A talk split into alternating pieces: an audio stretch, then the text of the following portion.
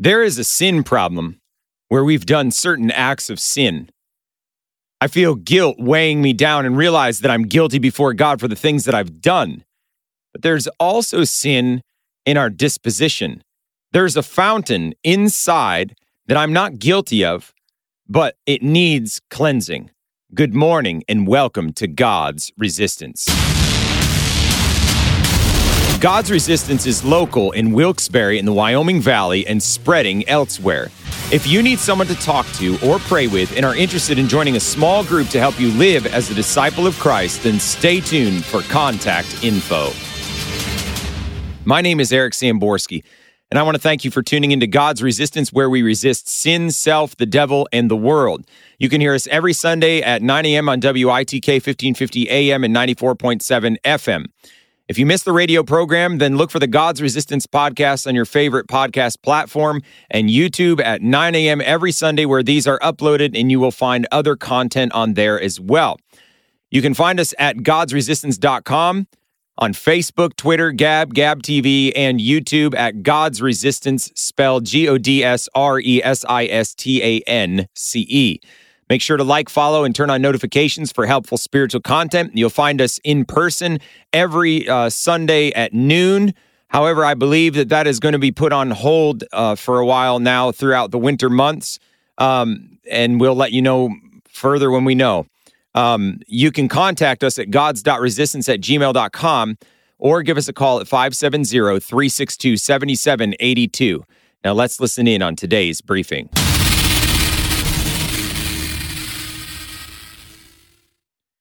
Last time we had talked about holiness and human sin as it relates to things that I've done, uh, acts that I've committed, uh, whether it be something that I shouldn't have done and done it anyways, or something that I should have done and left undone. It's something, some act of my will that, well, it's an action.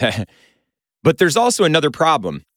The other problem is is that there is a fountain from where all this came from. The Bible teaches um, sin as an act and then indwelling sin.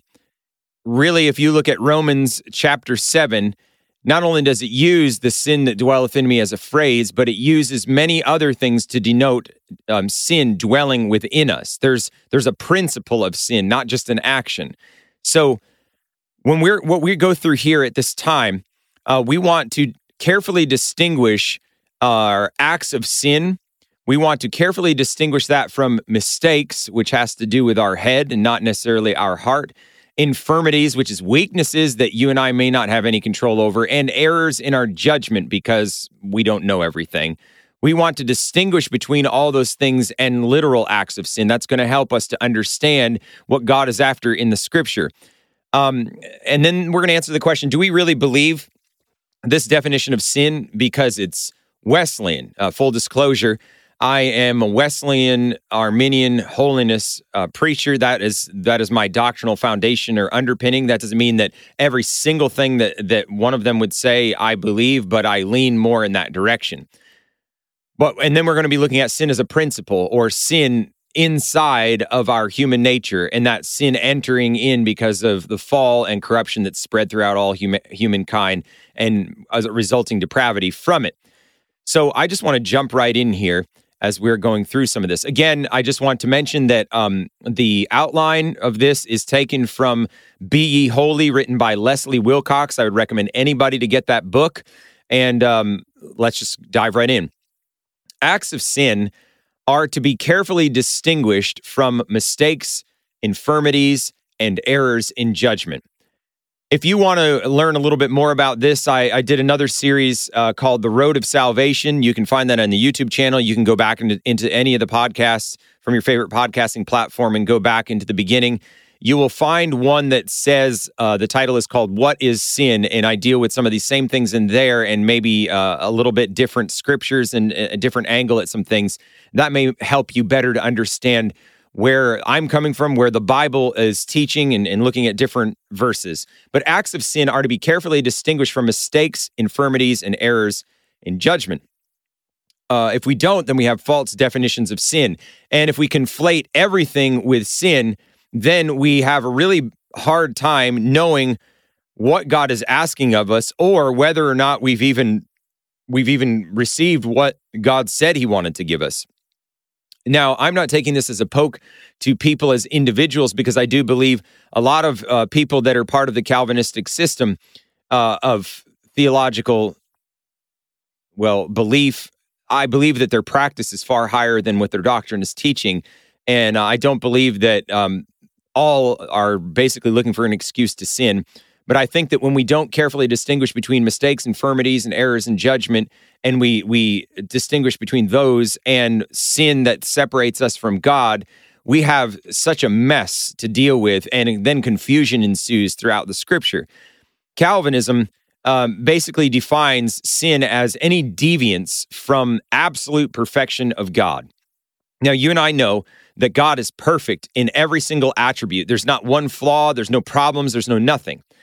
The problem is, though, that when we look inside of the scripture, we, we see that God, He called men perfect, but then He also says that we're to be perfect. Jesus said it in the Sermon on the Mount be ye perfect, even as your Father in heaven is perfect. So there is something, there's a perfection that God wants us to have, but it's not any deviance from absolute perfection because that only belongs to God, absolute perfection, that is. So, the their conclusion because of this at large is that any error or mistake is sin with that being said, the motive or the intention of the person who did this act, who performed this deed, isn't taken into consideration at all. So let me give you some examples of mistakes so that you understand what I'm saying. And then we can kind of pull some of this out of the scripture as well to see that God makes a distinction. So, someone, let's say someone makes a statement that they believe is correct. At the moment that they make the statement, they believe they've got whatever facts they needed to. They they with their whole heart they believe that they're making a correct statement. They have no intention to deceive anybody. But later they discover that the statement that they had previously made was incorrect. Let me ask you the question, listener.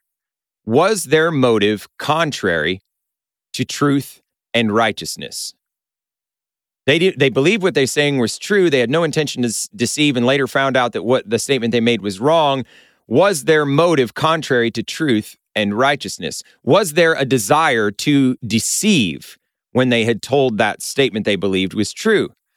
So then what if that if they weren't then with an intent to deceive, what then was the cause of their error in judgment? Was it their heart or was it their mind? I think if we look at it just point blank, it's it doesn't make sense that it would be in their heart because their heart was that they intended to tell the truth and found out later they didn't. So that would leave us with there was a problem with their mind. How about what about somebody so so we've got that. So they have an error in judgment because maybe they didn't have all the facts, okay? Now let's look at it this way. What about somebody who knowingly said something that is untrue? Are they guilty of sin? Yes. Now we have something different. It's not just the head. Now there is a motive and intention behind this. They were intending to deceive. So a faulty definition of sin would judge both of these people to have sinned. And I think that any fair thinking person would look at that and say those two things are qual- qualitatively different. The quality of, of each of those things is eas- more easily judged. One is, oh, they made a mistake. They didn't know everything. The other one is, they intended to do wrong.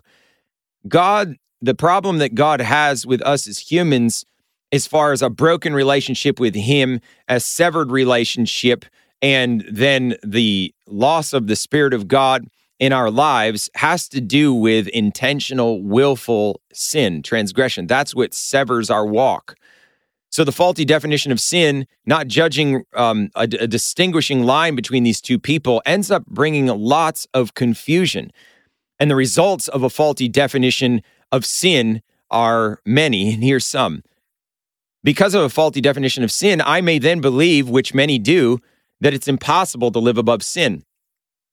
That ha- that that makes two different things happen here. I remember reading it was uh, John Fletcher's Checks to Antinomianism.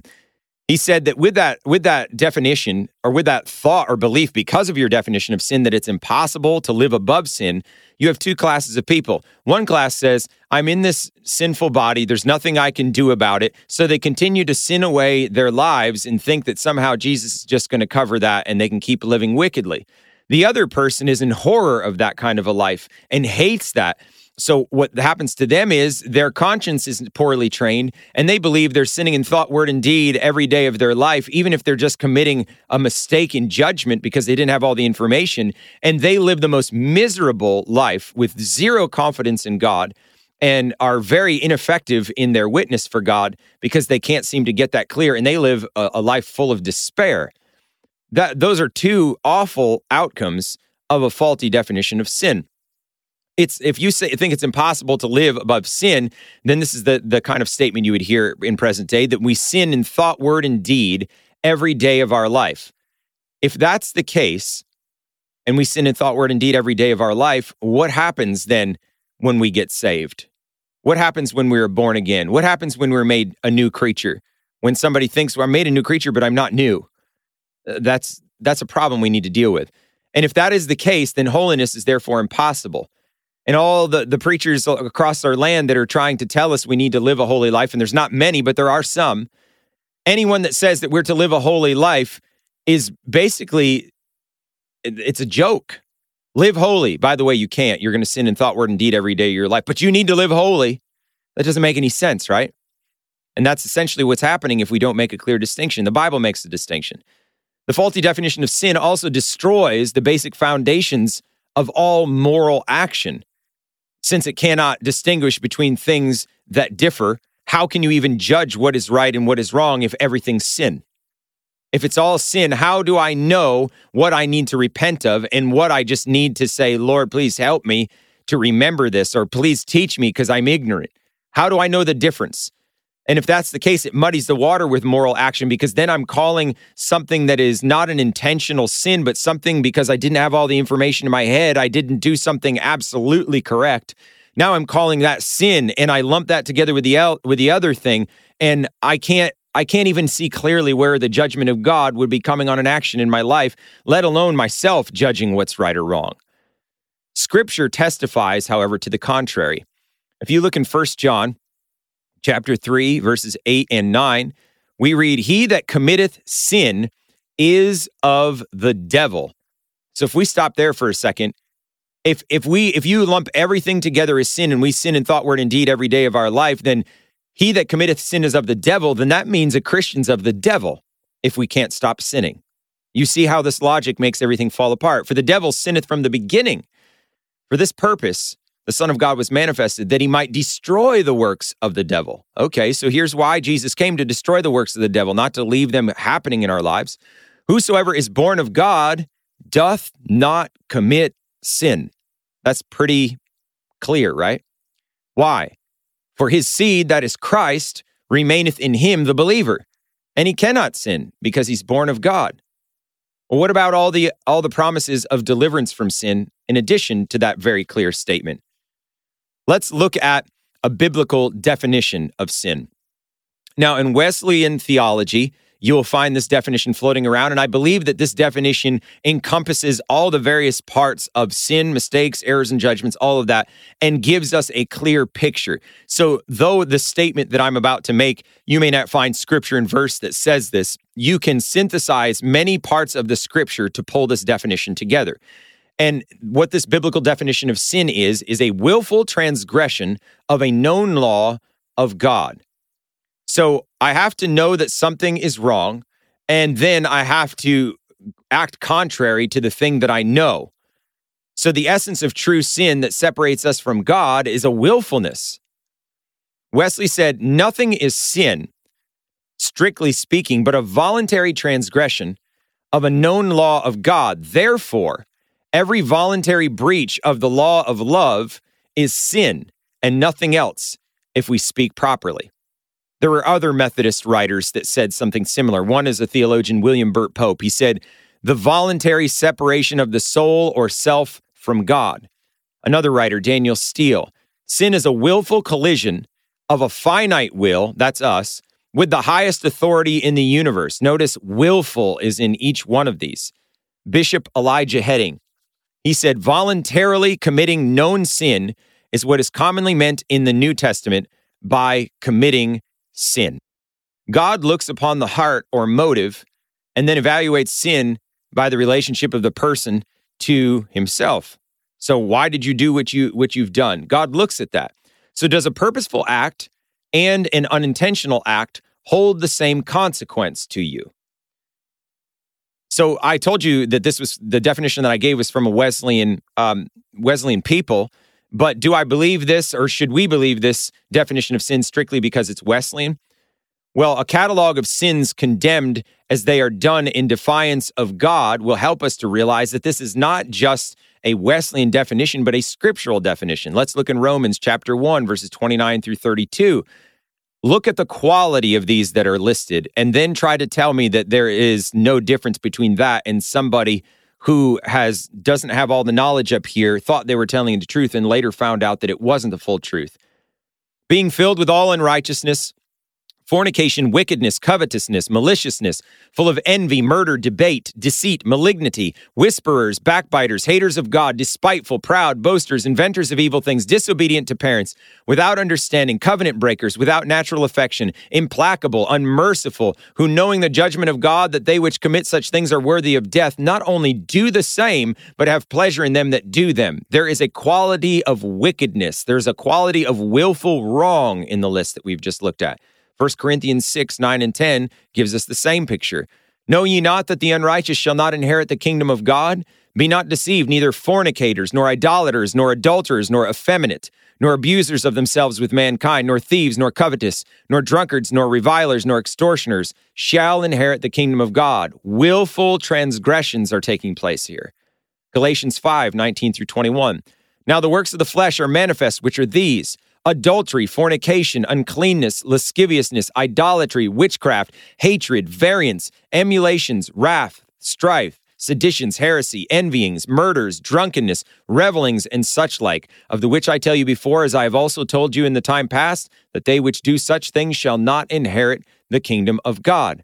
Notice that in these three sections of scriptures we just went through there, uh, that there is no errors or mistakes listed in there. All willful actions of rebellion against the laws of God, against morality.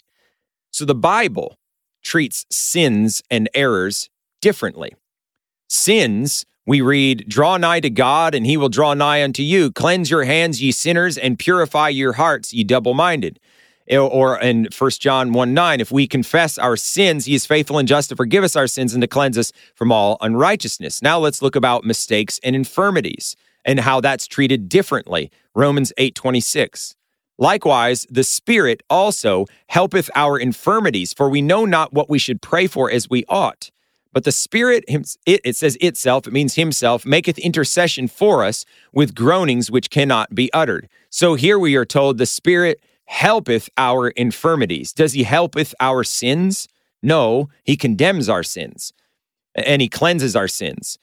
He said unto me in 2 Corinthians 12 9, My grace is sufficient for thee, for my strength is made perfect in weakness. Most gladly, therefore, will I rather glory in my infirmities, that the power of Christ may rest upon me. You see, where we are weak, the power of Christ is ours. Where we are sinning, we need to be confessing our sins, forsaking, repenting them, and we need cleansing. We don't need cleansing from mistakes. We need help in our mistakes. And the Bible clearly distinguishes that as we are looking through here.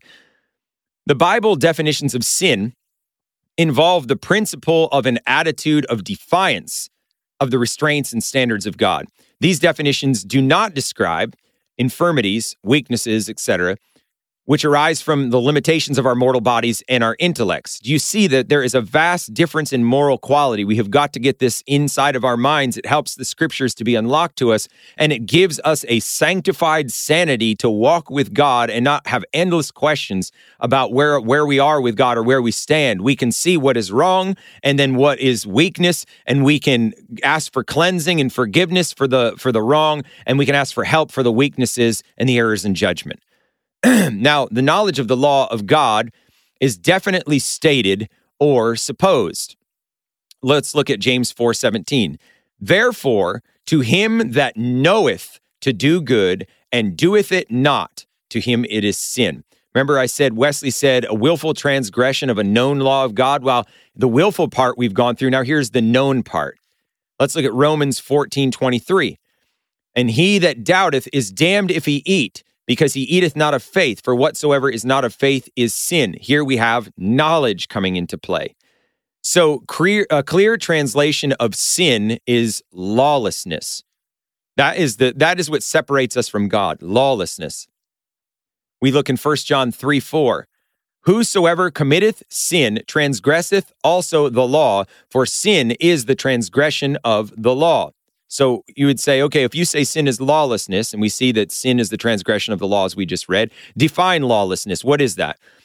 Lawlessness describes an attitude of defiance of God's authority over the soul and will naturally be shown in those areas where the person is aware of the limitations God has set and the regulations that he has laid down for our lives. So I can't I, I, can't really be a lawless individual inside of my own being without knowing that there's a law and I'm breaking it. That doesn't mean that I can't necessarily be breaking the law in some way, shape, or form beforehand.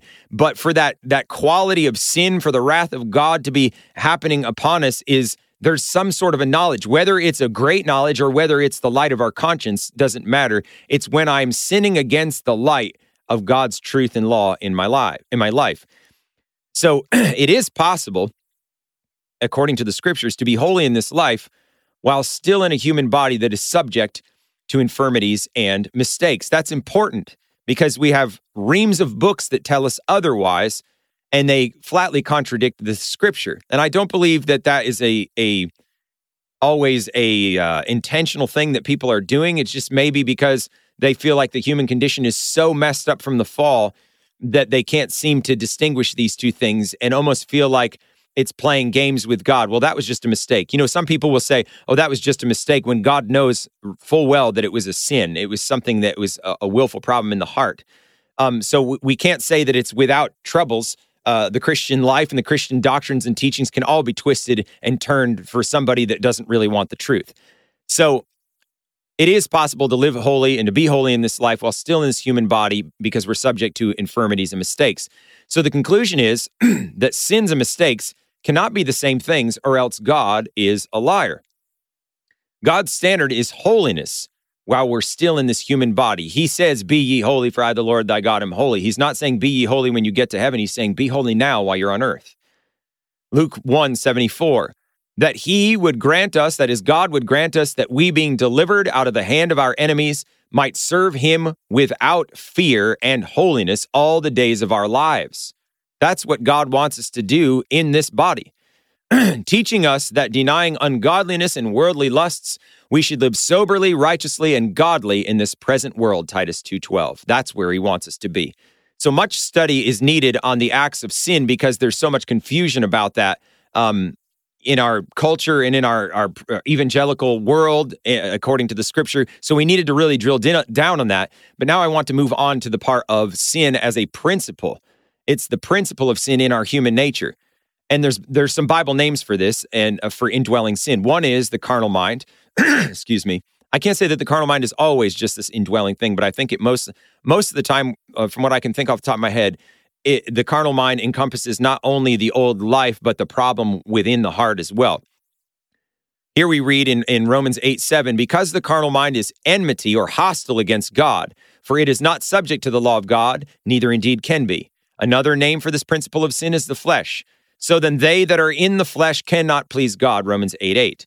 Now the works of flesh are manifest, which are these adultery, fornication, uncleanness, lasciviousness. We read that before. And so there is a little bit of confusion over this term uh, of the flesh. Some people say, oh, it's just my flesh, and they're giving excuse for sin in their lives. What Paul is talking about is a corrupted humanity uh, when he's speaking about the flesh, and that can be cleansed and taken care of through the work of the Holy Ghost. Some people have made it that the human body is intrinsically evil. And so there's two meanings here flesh as body, when we see the word flesh in the scripture, flesh as the literal body, and then flesh as the principle of sin, and context. Context, context is going to help us to understand what that difference is. But ye are not in the flesh, but in the spirit, if so be that the spirit of God dwell in you. Now, if any man have not the spirit of Christ, he is none of his. So you're not in the flesh, but in the spirit. This obviously is talking about the principle of sin, because if you're still alive, you have to be in the body. How can somebody not be in the flesh and yet still be alive? That was the question I was answering. Sin, when it is in its singular in number, is oftentimes speaking about the principle of sin. 1 John 1 8. If we say that we have no sin, we deceive ourselves and the truth is not in us. But sin, taking occasion by the commandment, wrought in me all manner of concupiscence, for without the law, the sin was dead. You can look at that in the original Greek. It's the sin, Romans 7 8.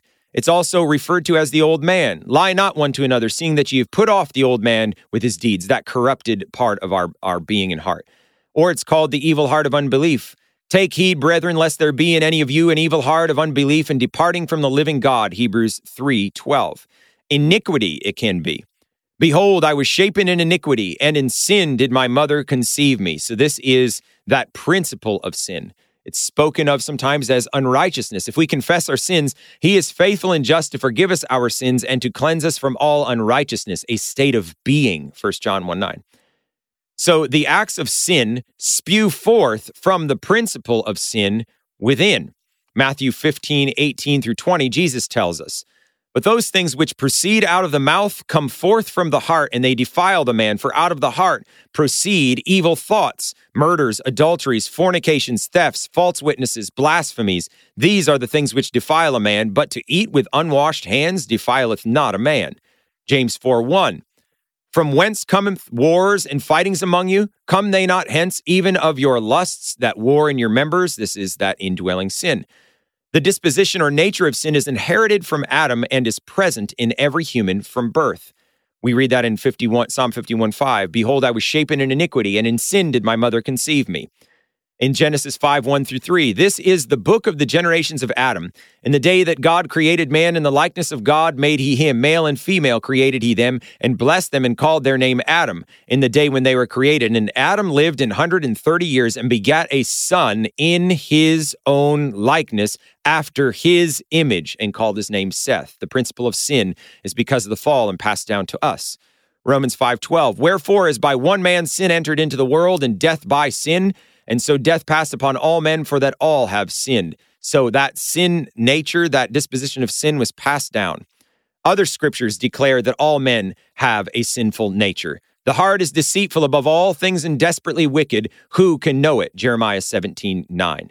What then? Are we better than they? No, in no wise. For we have before proved both Jews and Gentiles that they are all under sin. As it is written, There is none righteous, no, not one. There is none that understandeth, there is none that seeketh after God. They are all gone out of the way. They are together become unprofitable. There is none that doeth good, no, not one. This is depravity at its worst. If we say that we have no sin, we deceive ourselves and the truth is not in us. That is, if we say we have no nature of sin. To sin, the two sin problems needs two provisions of grace to meet our need as people. So, two different ways to deal with these two different problems of sin. For the acts of sin, the things that we've done, we need pardon or forgiveness, whom God hath set forth to be a propitiation through faith in his blood, to declare his righteousness for the remission of sins that are past, through the forbearance of God, to declare, I say, at this time, his righteousness, that he might be just and the justifier of him which believeth in Jesus. Romans 3 25 through 26. And by him, all that believe are justified from all things from which he could not be justified by the law of Moses. Now, the nature uh, or the disposition of sin doesn't need forgiveness, it needs cleansing. Acts 15 9. Put no difference between us and them, purifying their hearts by faith, not their actions, their hearts. And then in 1 Thessalonians 5:23, and the very God of peace sanctify you wholly, and I pray God your whole spirit and soul and body be preserved blameless unto the coming of our Lord Jesus Christ. May God help us to distinguish the difference between these things. Dear reader, please keep on reading and studying in the scripture. Go through this again. Uh, you can go back to my podcast if you want to listen to this and slow it down and take some notes and check out what I'm saying. See if it's there in the Bible. Your next step is to call 570 362 7782 or email gods.resistance uh, gods.resistance at gmail.com so that we can connect and I can help you further along in your journey with God. But above all, join the resistance, God's resistance.